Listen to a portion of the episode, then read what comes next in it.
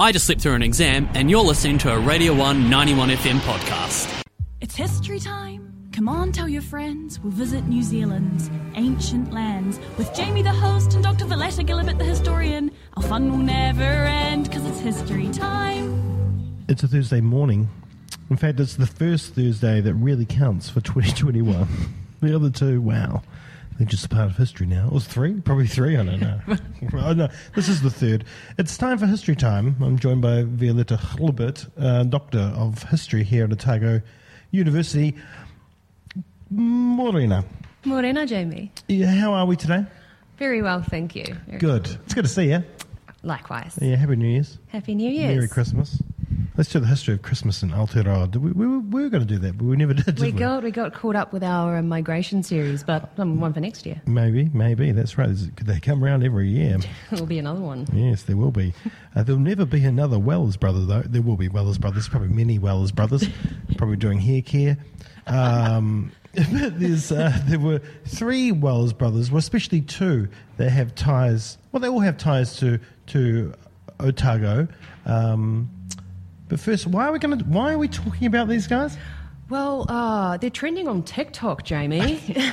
Are you telling me that uh, traders and whalers from the mid 1800s are trending on TikTok? oh, you certainly. Well, you didn't hear it here first, but you heard it. Yes, um, the whalers are well, specifically by way of a, sh- a sea shanty. Mm-hmm. Um, So since 2021 is apparently the year of the sea shanty, so.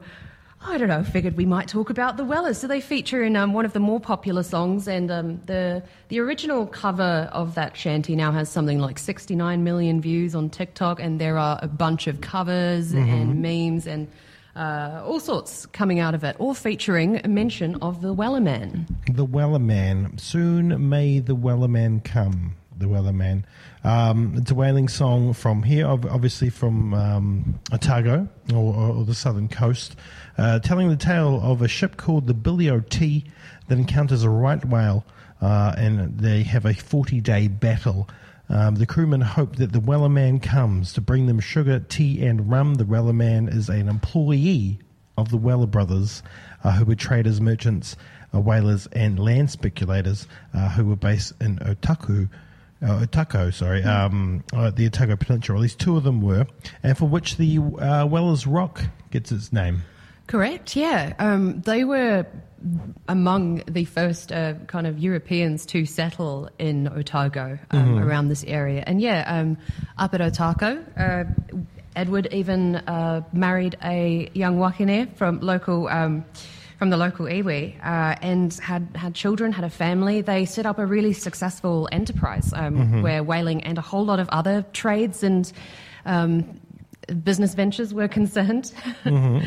Um, so yeah, it was it was a pretty big kind of settlement. The whole thing just grew out in Otago. there Yes, a lot going on. So they came over here in 1931. Do we know why they came? Seeking fortunes, I would say, and Yeah. um, also with a very timely investment from their dad. Um, I understand that. Uh, two of the brothers uh, headed down to Sydney, Edward and Joseph. They were later joined by their father, who had something like 80,000 pounds Eighty thousand pounds. Oh, from- what? It's a lot, yeah.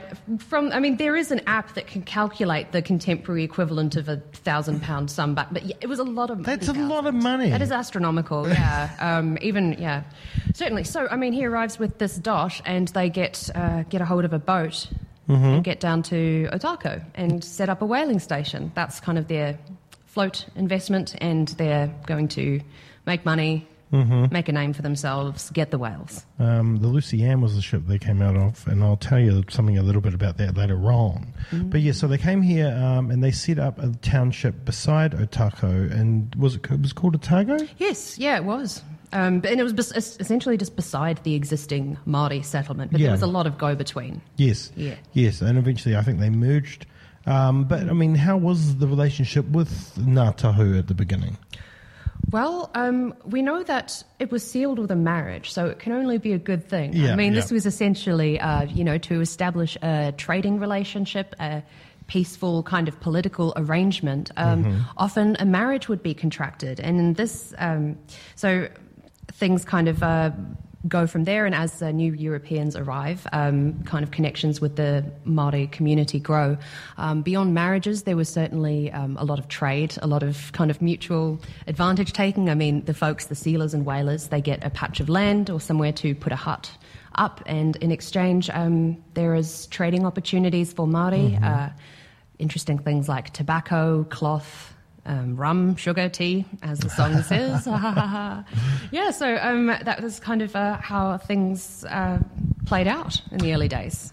Um, and speaking of the early days, I mean, in 1932, they were settled for a year. They already had 80 buildings. Yes, yes, in 1832. It was remarkably quick how things kind of uh, developed from there. And but it all fell apart even faster, uh, perhaps in one day. what happened in 1932? Oh well, you know, fire's a real pain for uh, for when you've got you know shortage of building materials, a lot of flax and wood kicking about, and so yeah, the Yeah. whole settlement burnt down essentially. It was a real inconvenience, but they they built it up again. Yeah. They got there. Well done, well done. Um, so, I mean, and that would have been tragic, and no doubt um, they were helped by the local Maori to get back on their feet. Yeah, Um, and likewise with um, with elsewhere. I mean, they had o- Otago was essentially part of a network of stations Yeah. way around the Foveaux Strait, the Banks Peninsula, and um, there, of course, uh, folk would have been intermingling with the local populations as well. And so it was um, the pre-settlement era. It was essentially just people mixing and making their way, doing so quite freely, but under Maori terms always. Yeah, And, and I guess you know it's seasonal as well. So a lot of these um, people that are coming into um, the settlement w- would have been quite transient, right? People in and out. Oh yeah, leaving for months at a time. Yeah, this is um, those temporary marriages things we've been talking about. Yeah, yeah. That, I mean, some of them um, were definitely periodic. Others of them, uh, others lasted for, for years, decades. Um, Mm-hmm. Very close kinship. So yeah, it just depended on um, the the needs of the moment. Really, I mean, we think about how New Zealand was at this time, new contact for Maori, and uh, likewise for these Pākehā folk setting up and existing in a world that they weren't really familiar with. So Mm-hmm. it was touch and go. Uh, at some stage, Edward may have annoyed. I heard he wasn't a very nice man. That's what my mum says. She's she's very good with her local history. Oh, yes. Yeah, um, and he may have pissed someone off, and something Uh, happened. Yes, well, I mean, he, you could take a guess at who he'd pissed off. I mean, he had a host of rivalries and competition. You know, Johnny Jones up in um, Oh, oh, Botanica, Yeah. who, you know, they didn't get on very well. Um, there was also an incident of kidnapping Hmm. in 1833, so only a year after the settlement has burnt down. Um, old Edward was uh, kidnapped and had to be ransomed. Yeah, yeah. So that was a purely cash thing, was it?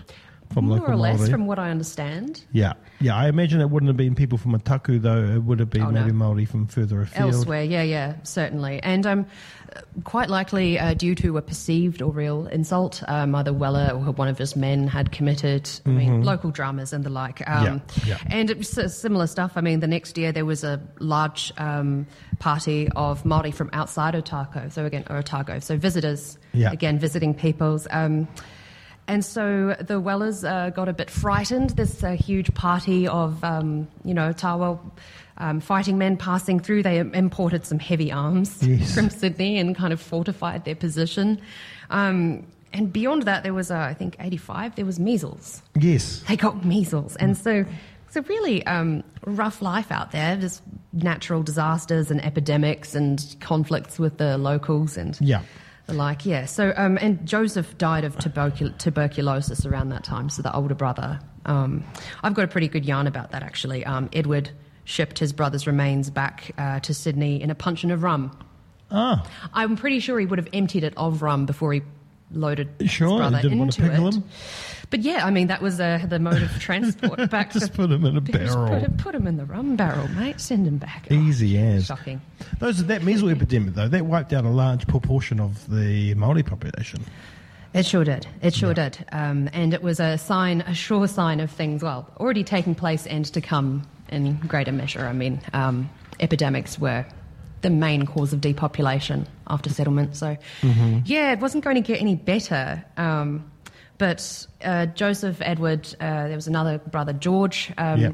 Those folks, the Wellers, their name, it's just part of the early settlement of Yeah. Otago and of New Zealand. Um, And New South Wales, I guess. Oh, certainly. brother, yeah. Yeah, I mean, without the, the base in Sydney, there would have been no trade, no scope to even ship sugar and tea and rum around New Yeah, Zealand. that's right, that's so right. it was all um, part of this like early imperial history of the Pacific, really. Mm-hmm, And TikTok got a hold of it. Yes, they have. They have got a hold of it. It's crazy. Um, they were doing flax and fish as well, trading um, as well as shrunken Maori heads, which I guess they sent off overseas. Yes, they sure did. A lot of them are probably still in the British Museum right now. Probably. Hurry up, repatriate, please. Yeah, we would. Yeah, truly like to to see that. I mean, we, should, we should be sending our mummy back too. Yeah, that would be cool. That would be really cool. Um, whaling declined, and you mentioned old uh, Mr. Jones before. Why, yes. Yeah, so you know there were competing interests. Uh, uh, the numbers started to decline because there was a lot of people around. So um, the Wellers, I guess, led mostly by Edward at the time because I think his brother wanted to pull out. Uh, Joseph has died, of course, um, but George wanted to keep uh, to get out and get his money out. But um, they started buying up land. Yes. it was like let's buy up land. Three million acres of land Quite a large swathe. a large percentage, um, but it didn't take long before they had to give it all back. Well, no. I mean, that's the way the business goes sometimes of settlement. Um, can't always hold on to your investments.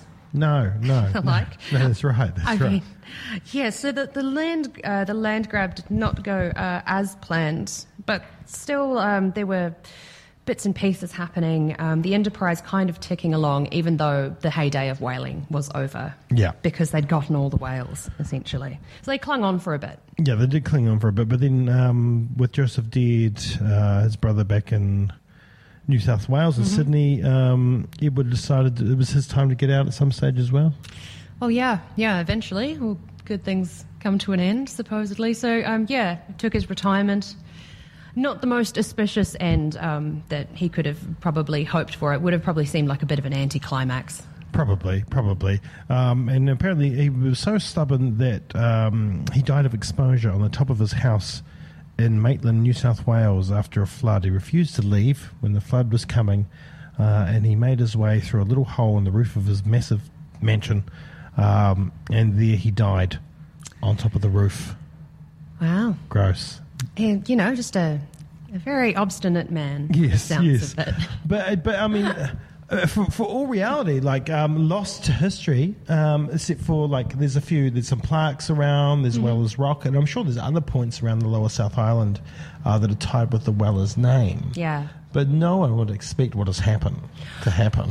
No, I mean, again, when you think about this uh, kind of uh, patchy history that we've talked about with early settlement and kidnappings and death and, um, you know, inclement weather and the like, um, it, yeah, it's, it's on TikTok. It's on TikTok. little- not the whole story, but a reference to a much uh, more tangled and complicated one, certainly. And the amount of joy it's bringing people um, is pretty great, I think. Um, there is something about uh, the moment, uh, this historical moment, I think, that's um, brought about a resurgence of sea shanty culture.